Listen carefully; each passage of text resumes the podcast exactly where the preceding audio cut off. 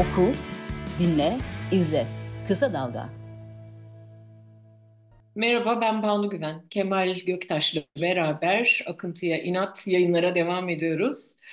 Bu YouTube yayınımız bizi podcast'te de dinleyebilirsiniz. Kısa Dalga'nın podcast'lerinde bizi de bulabilirsiniz. Bu yayında neyi konuşacağız? 28 Şubat haftasındayız. Bir 1997 yılının 28 Şubat'ı var.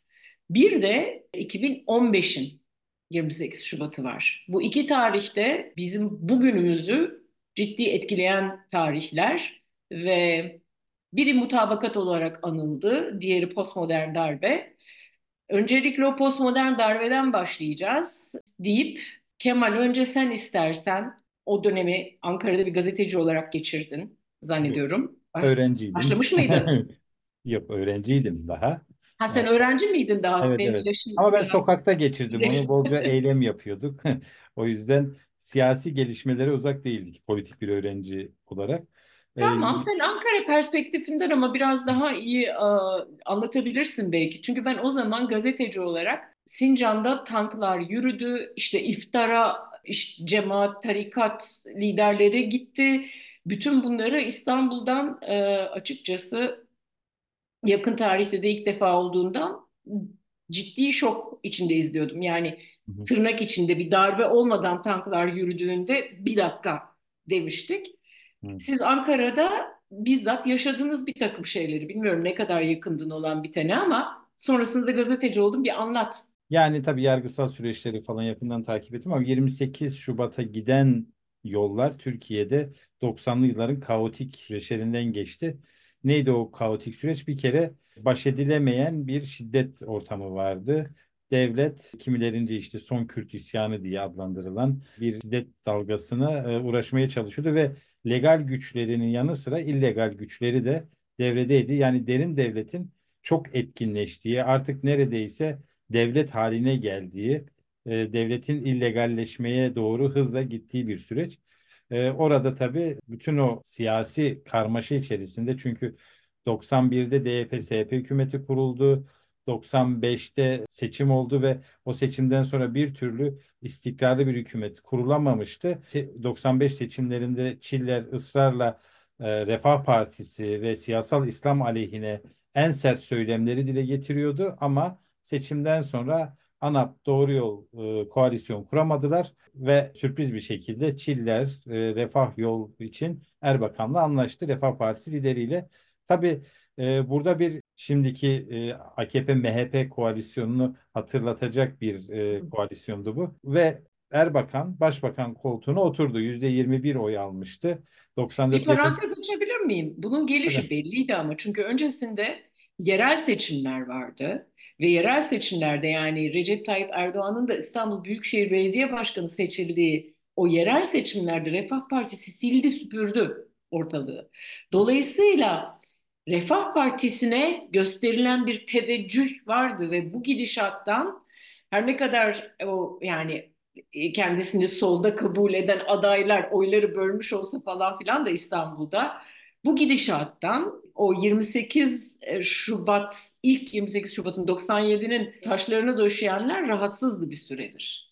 Yani orada aslında merkez siyasetin çöktüğü, merkez siyasetin Hı hı. giderek çökmeye başladığı diyelim bir e, zaman dilimi. E, Baykal tarihsel rolünü oynadı. Aslında bir ayrı Baykal araştırmaları ve analizleri yapmak gerekir 28 Şubat'a giderken ama onu geçelim. Baykal CHP'den ayrı bir CHP kurmuştu ve e, CHP yerel seçimlerde güçlü adaylarla girdi, oyları böldü. Merkez sağda da Tansu Çiller, Mesut Yılmaz rekabeti e, yine oyları bölüyordu. Mesela Erdoğan %27 sanırım %20 ya da Hı hı. 28 civarında bir oyla seçildi. İstanbul Büyükşehir Belediye Başkanı oldu. Keza aynı tarihte Melih Gökçek de benzer bir oyla çünkü orada da yine e, hatta Ecevit'i de bir bölen olarak hesaba katmak gerekir. SHP, CHP, DSP adayları hatırı sayılır oylar alırken Melih Gökçek aradan sıyrılıp belediye başkanı olmuştu.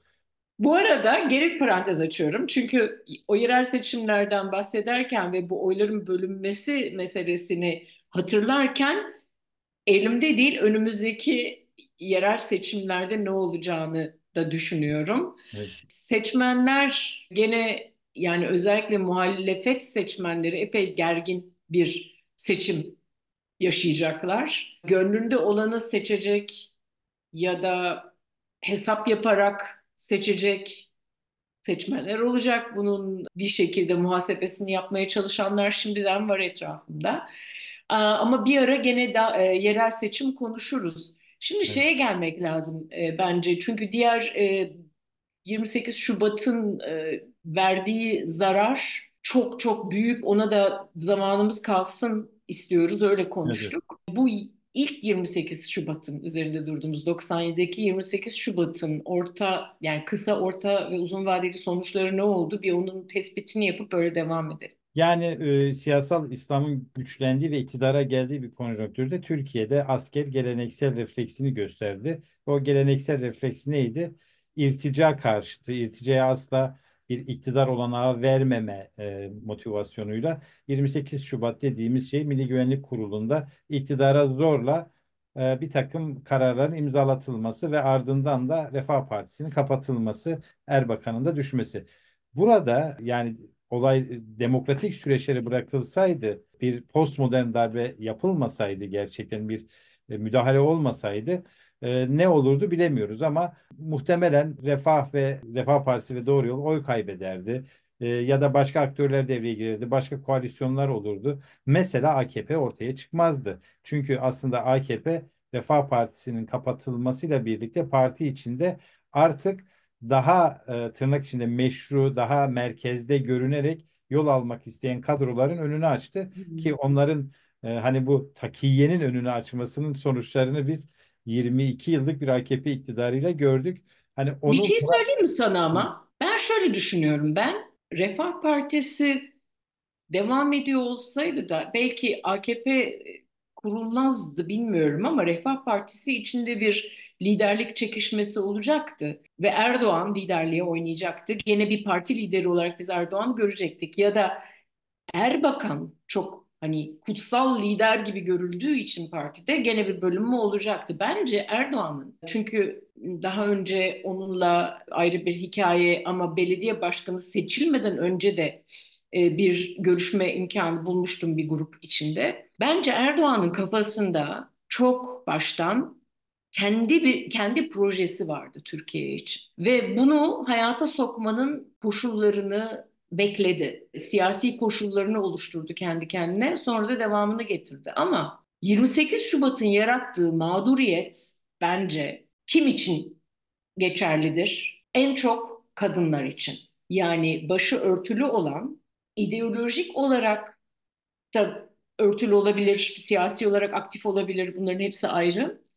Ama hani hep bu iktidarların kızların okuma hakkını elinden alabilen uygulamaları kapı açtığını söylüyoruz ediyoruz. Fakat bu iktidarın e, oy verenlerin çocukları da okumak istiyordu ve bunların arasında ben İstanbul Üniversitesi'nde okudum ve her cuma günü yapılan gösterileri hatırlıyorum vesaire daha 80'lerde e, başörtülülerin okula girmeye çalışmaları fakat yani derse girememeleri o ikna odaları bütün bunlar çok ciddi zarar verdi.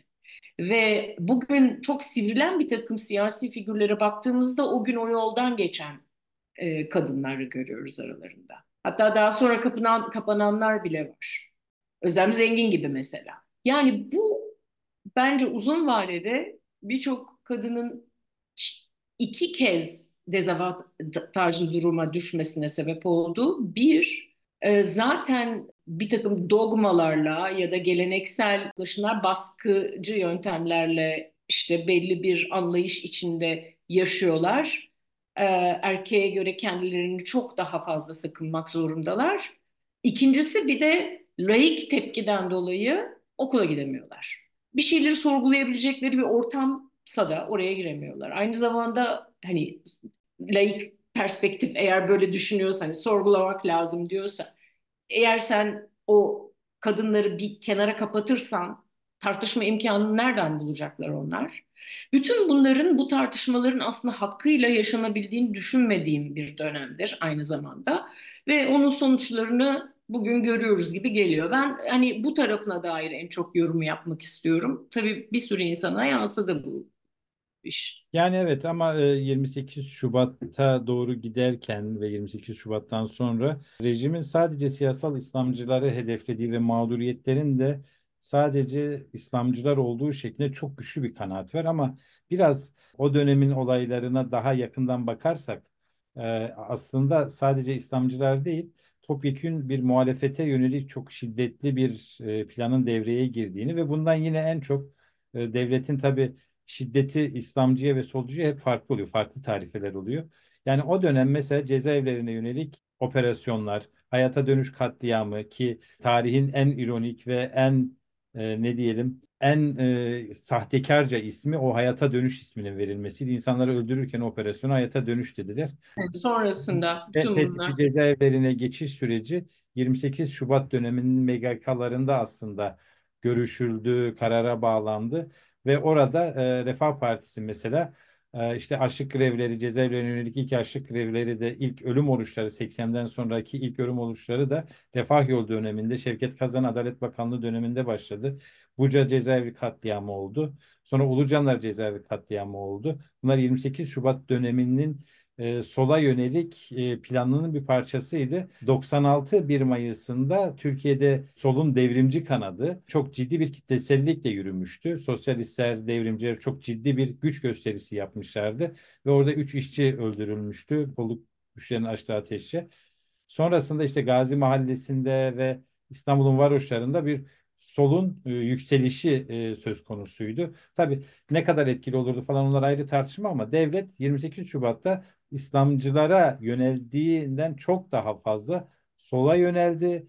Cezaevleri onun çok önemli bir ayağıydı. 2000, çok doğru. 2000 yılı Aralık ayında e, hayata dönüş katliamıyla aslında sosyalist solun, devrimci solun kitle bağlarının koparılması ve e, nasıl F tipi cezaevleri bir hücre esasına dayalıysa işte solu hücreye kapatma amacı güden kitle bağlarını kes yönelen bir operasyon ve o dönem çokça İslamcılara yapılanın kat kat üstünde bir solculara yönelik tutuklama furyası, baskılar e, vesaire yaşandı.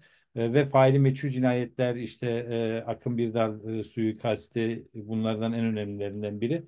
Dolayısıyla 28 Şubat aslında sadece İslamcılara yönelmedi, solculara, devrimcilere de yöneldi. Toplumun üzerinden yine e, hani 12 Eylül kadar olmasa da hani bir silindir gibi geçti. Ama buradan rejim kendisini bence işte AKP doğdu ve AKP ile tahkim etti yeniden. Evet. Yani ben de 80 darbesini hatırlatacaktım. Bu darbeler hep bu işe yarıyorlar. Darbecilerin solla dertleri oluyor. İşte katılımcı demokrasiyle de dertleri oluyor sonunda. Ee, Peki, şimdi aslında ne dedik en başında 2 28 Şubat'tan söz edeceğiz. Hafta bitmeden ikincisinin de çok büyük bir e, umut ve sonrasında o müzakere masasının devrilmesiyle çok büyük hayal kırıklığı ve kayıplara yol açtığını hatırlatmak lazım. Evet. 28 Şubat 1995'te Dolmabahçe Sarayı'nda hükümet, HDP 2015. Ay ben ne diyorum? Ee, pardon 95 dedim evet. 90'lı yılları konuşuyor. takıldım. En başında doğru söyledim ama. Dolayısıyla ziyanı yok. Sağ ol düzelttiğim için. Ne dedik? 28 Şubat 2015'te yani e, 9 yıl önce bundan e, Dolmabahçe'de hükümetle Öcalan arasında İmralı'daki e, tutuklu bulunan Öcalan arasında e, temasları sağlayan hep beraber o masada oturanlar bir araya geldiler ve bir değil iki açıklama yapıldı aslında. Yani bir on maddelik Öcalan'ın daha demokrat yani demokratik toplum çözümüne dair önerileri vardı. Bir de Yalçın Akdoğan'ın yaptığı bir açıklama.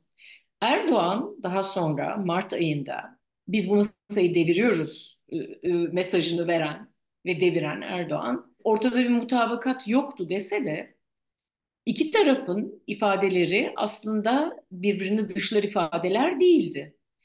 Ben her ilk dinlediğim zamanda şunu not ettim. Şimdi tek tek bütün o maddeleri sıralamayacağız size. Tabii yani bunları genel olarak şöyle özetleyebilirim. Bir başlık altında özetleyecek olursak ademe merkeziyetçi değil, pardon özür dilerim, merkeziyetçi değil, adem merkeziyetçi bir yaklaşım öngörülüyordu ve de örgütün kongre toplayıp silah bırakmasına yönelik gene mesajlar vardı. E, bu yönde müzakerelerin süreceğini anladık ama bu bir artık mutabakat noktasına geldiği görüşmelerin e, işte geçen iki yıl içinde 2013'ün başında çünkü belli olmuştu bu işin başladığı. E, geçen süre içinde bir olgunluk noktasına geldiğini bize anlatıyordu. Fakat sebeplerini şimdi konuşuruz ben çok uzatmayayım. Çok büyük bir kayıpla bu sürecin kesilmesi sonuçlandı ve maalesef o kayıplar devam ediyor. Ben bu konuda hep uluslararası kriz grubunun Kemal sayılarına bakıyorum. 2015, 24 Temmuz 2015'ten bu yana o gün Kandil bombalandı. Ceylanpınar'da iki polisin öldürülmesinin ardından 22 Temmuz'da. Kaç kişi hayatını kaybetti biliyor musunuz? 6875. 6875 can.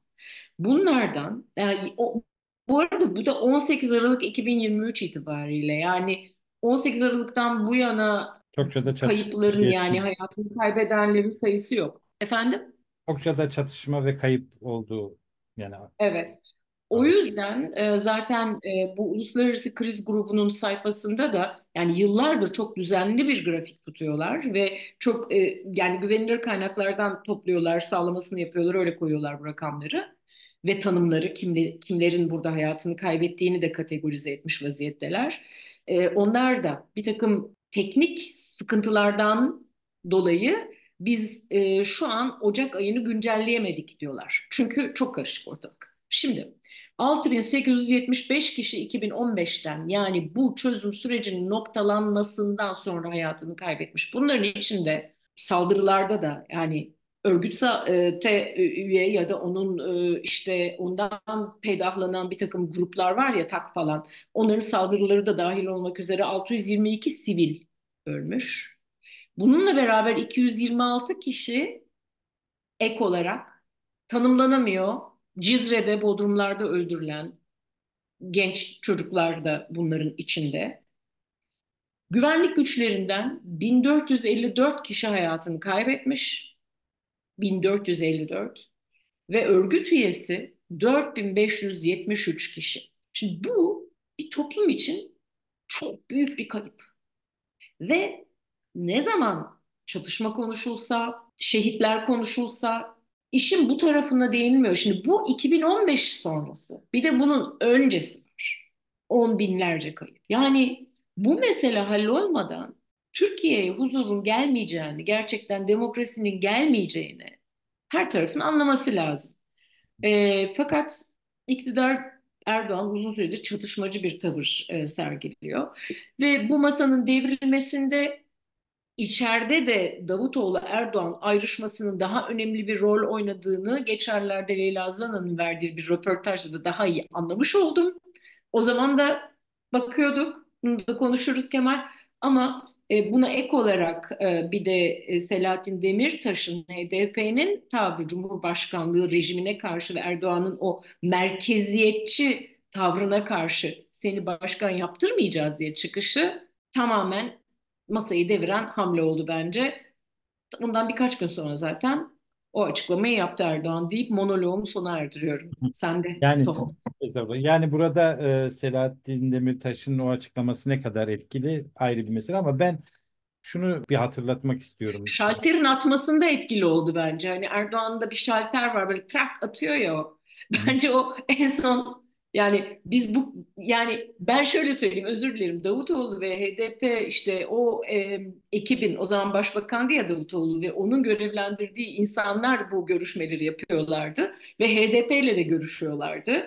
E, kamu güvenliği müsteşarı vardı artık müsteşarlıklar kalktı e, işte e, Muhammed Derviş Muhammed Dervişoğlu'ydu. Mesela onun da er, e, Öcalan'la görüşmeleri vesaire daha sonra basına yansıdı. Yani orada aslında Erdoğan'ın kabul etmek istemediği bir ahenk içinde bir şeyler yürüyordu ve Davutoğlu da başbakanlığı sevmişti. Bakma Davutoğlu da Cumhurbaşkanlığı rejiminden yana bir adam hiç değildi. Ee, Erdoğan'ın hani böyle ısındı ısındı ısındı ve şalter attı sonunda diye düşünüyorum ben sigortada.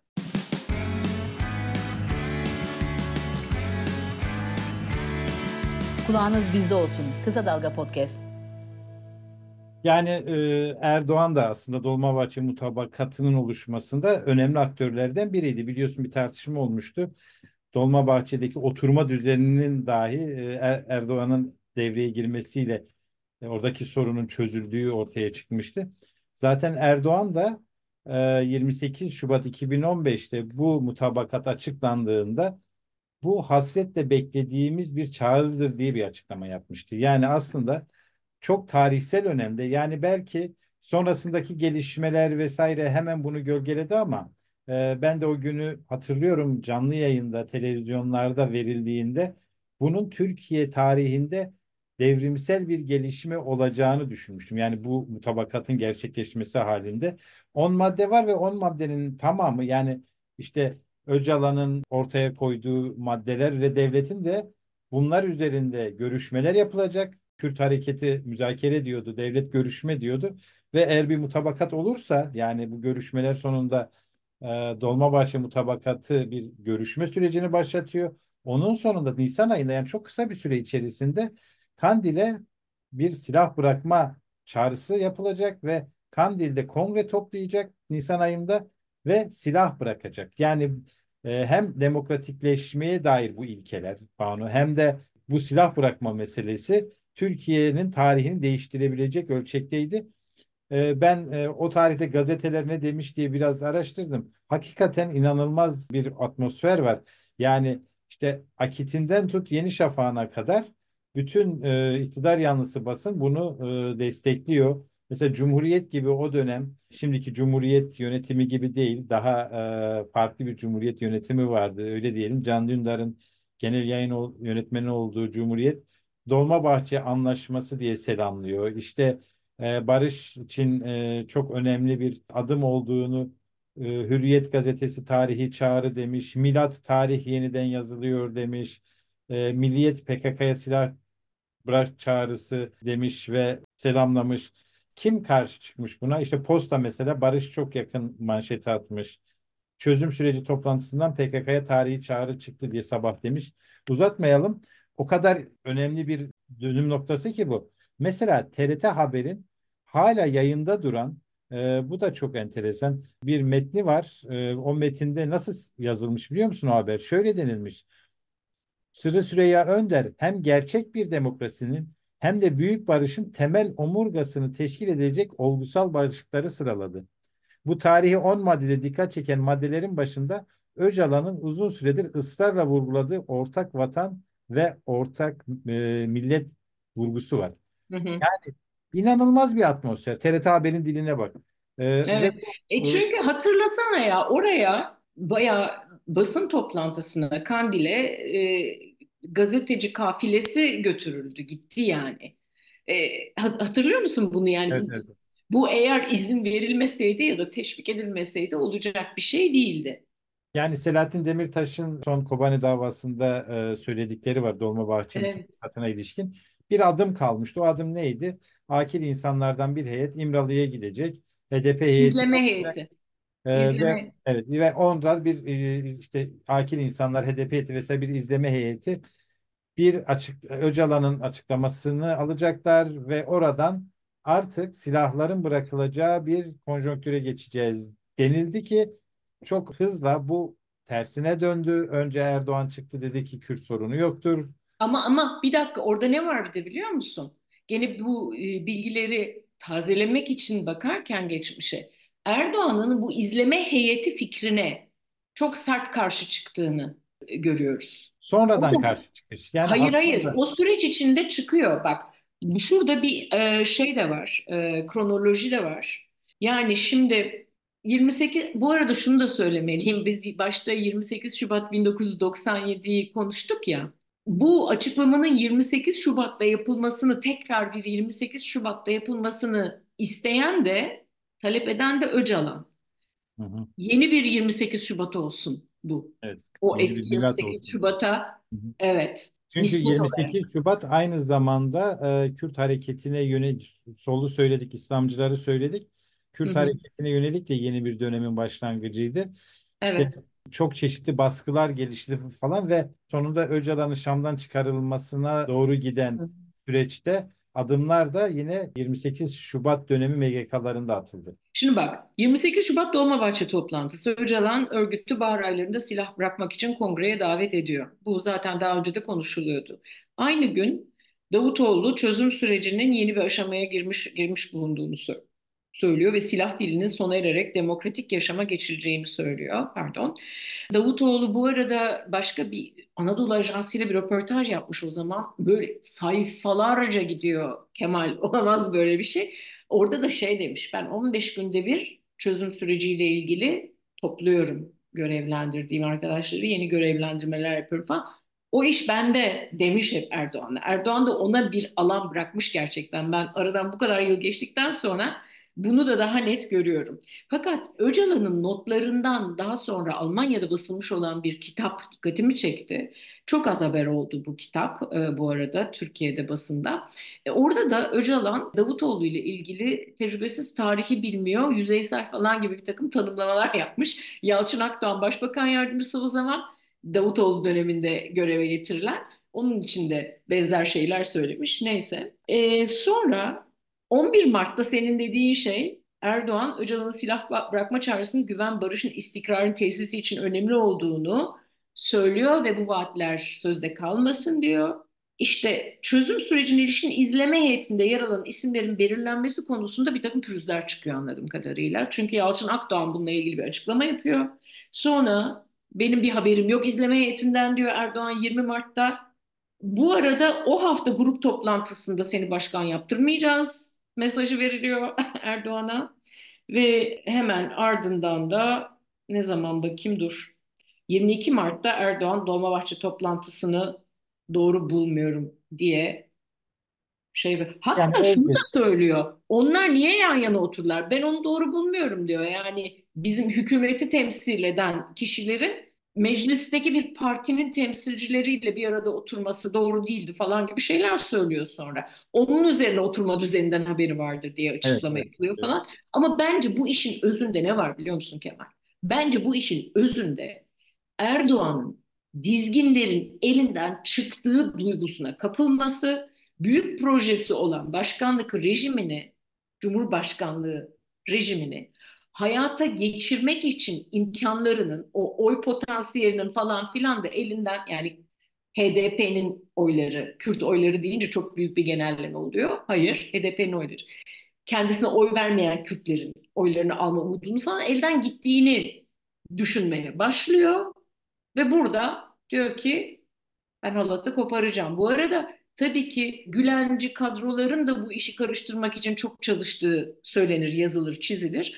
Ha şunu da söyleyeyim. Bu arada Kandil'in açıklamalarına dair çok çarpıtıcı o açıklamaları bütünlüğünden koparan yazılar da yazıldı. Bir Taha Akyol yazısı vardı. Mesela açıklamanın bir kısmı var, bir kısmı yok. Şimdi iktidar ne kadar topu ve suçu e, Kürt tarafına atsa da ve Kandil'e atsa da kendi tarafında olanları hiçbir zaman konuşmuyor ve sözlerimin sonunda Davutoğlu'nun bu konuda ve o dönemin aktörlerinin bu konuda çıkıp konuşmaları gerektiğini ve konuşturulmaları gerektiğini yani konuşturulmaları derken başkaları tarafından değil biz gazeteciler tarafından e, bunu söylemek istiyorum.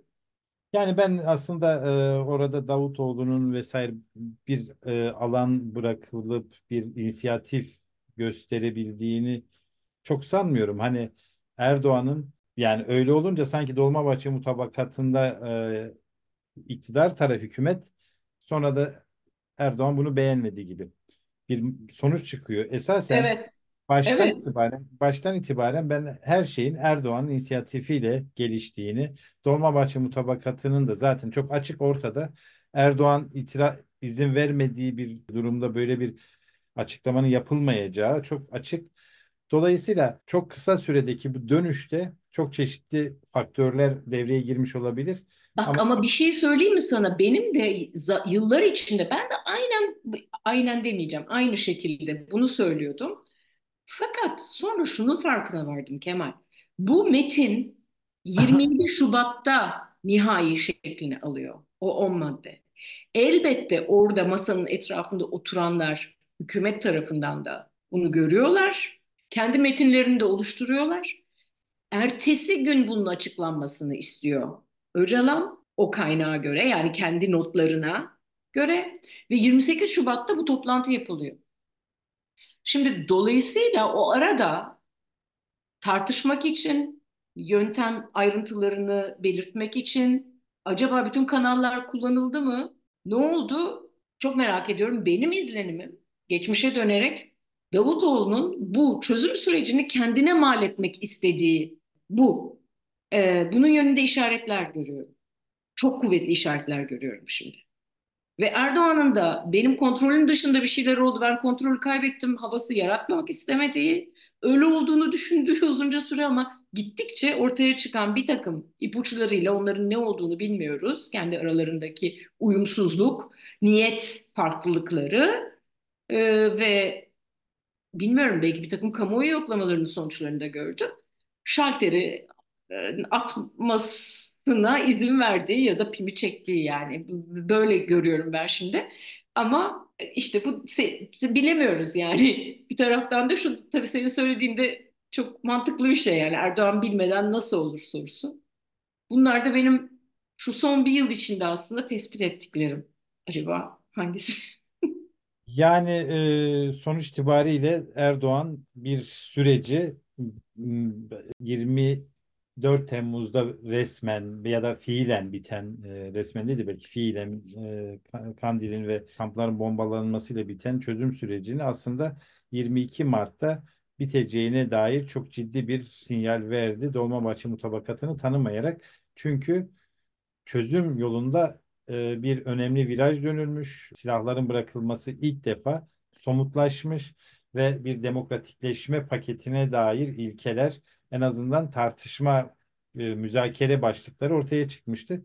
Bu Türkiye tarihi açısından Kürt sorunun çözümüne en çok yaklaşılan e, bir momentti. E, heba edildi ve sonrasında işte sen bilançoyu söyledin. Bu sadece can kayıplarını söyledin ama aynı zamanda siyaseten Türkiye demokrasisinin gerilemesine ve işte bugün e, açıklanan e, Freedom House'un raporuna göre artık özgür olmayan ülke kategorisinde sabitlenmemize giden süreci açtı. Bu iki Siyasetçiler istersen yani ona da değinelim çünkü bu yani e, Hendek savaşlarını gördük. e, o korkunçtu vesaire ama sonrasında da işte e, darbe girişiminden sonra da gene bu sefer başka türlü bir şey oldu. Onu da herhalde eklemeden bitirmemiz doğru olmaz. Evet yani zaten e, Kürt sorununun çözülmemesi darbe mekaniğini harekete geçirdi. E, Kürt hareketinin söylemi de hep böyleydi. Hani bir darbe mekaniği var ve bu en çok bu dönemlerde harekete geçer diye de uyarmışlardı. Hakikaten e, o çatışmalı süreç darbeciler için de uygun bir zemin yaratıyordu. Tabii 15 Temmuz bambaşka bir tartışma mevzu ama en azından e, bir e, darbe girişimi olduğu konusunda herkes mutabakat içerisinde. Yani hükümet biliyordu bilmiyordu e, son Dilipak'ın tart tartışmalı açıklamasıyla da yeniden konuşuluyor ama eni konu bir darbe girişimi e, var ortada ve de bunu hazırlayan bu darbe girişimine zemin hazırlayan en önemli olaylardan biri de 28 Şubat mutabakatının bir kenara atılması ve çözüm sürecinin bitirilerek çatışmalı sürecin başlatılması. Selahattin Demirtaş hala cezaevinde İdris Baluken, Figen Yüksekdağ. İdris Baluken tahliye olduğu neyse ki. Aa İdris Baluken özür dilerim. Evet doğru tahliye söylüyorsun. Oldu. Ben de bir anda aldım. İdris Baluken tahliye oldu. Geçen yıl oldu hatta. Evet evet. Ama ee, belediye başkanlarından Gülten Kışanak. Selçuk Mızraklı. Selçuk Mızraklı ondan sonra seçilen. Yani öyle bir liste var ki şaşırıyoruz biz de. Tabii bunlar bir de sadece vekiller e, ve belediye başkanlarının isimlerini sık sık zikrediyoruz. Aslında Aa, evet. yüzlerce, binlerce HDP yöneticisi sırf siyaset yaptıkları, sırf düşüncelerini açıkladıkları için cezaevlerindeler.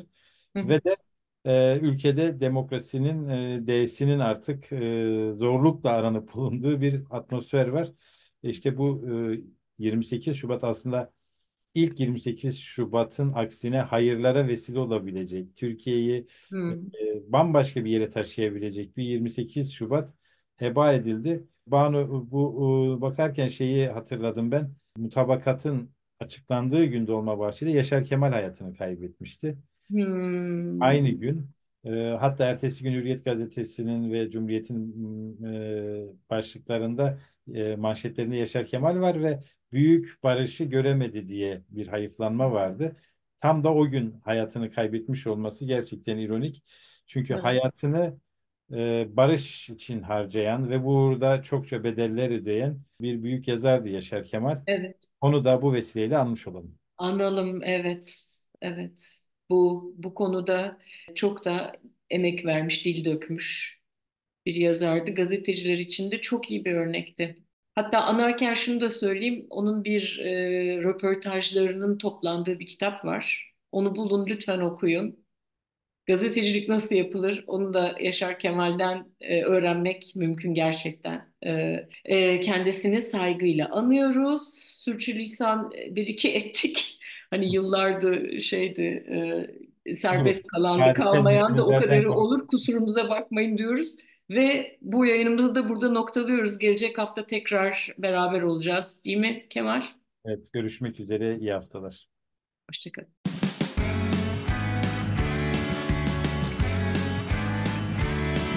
Kulağınız bizde olsun. Kısa Dalga Podcast.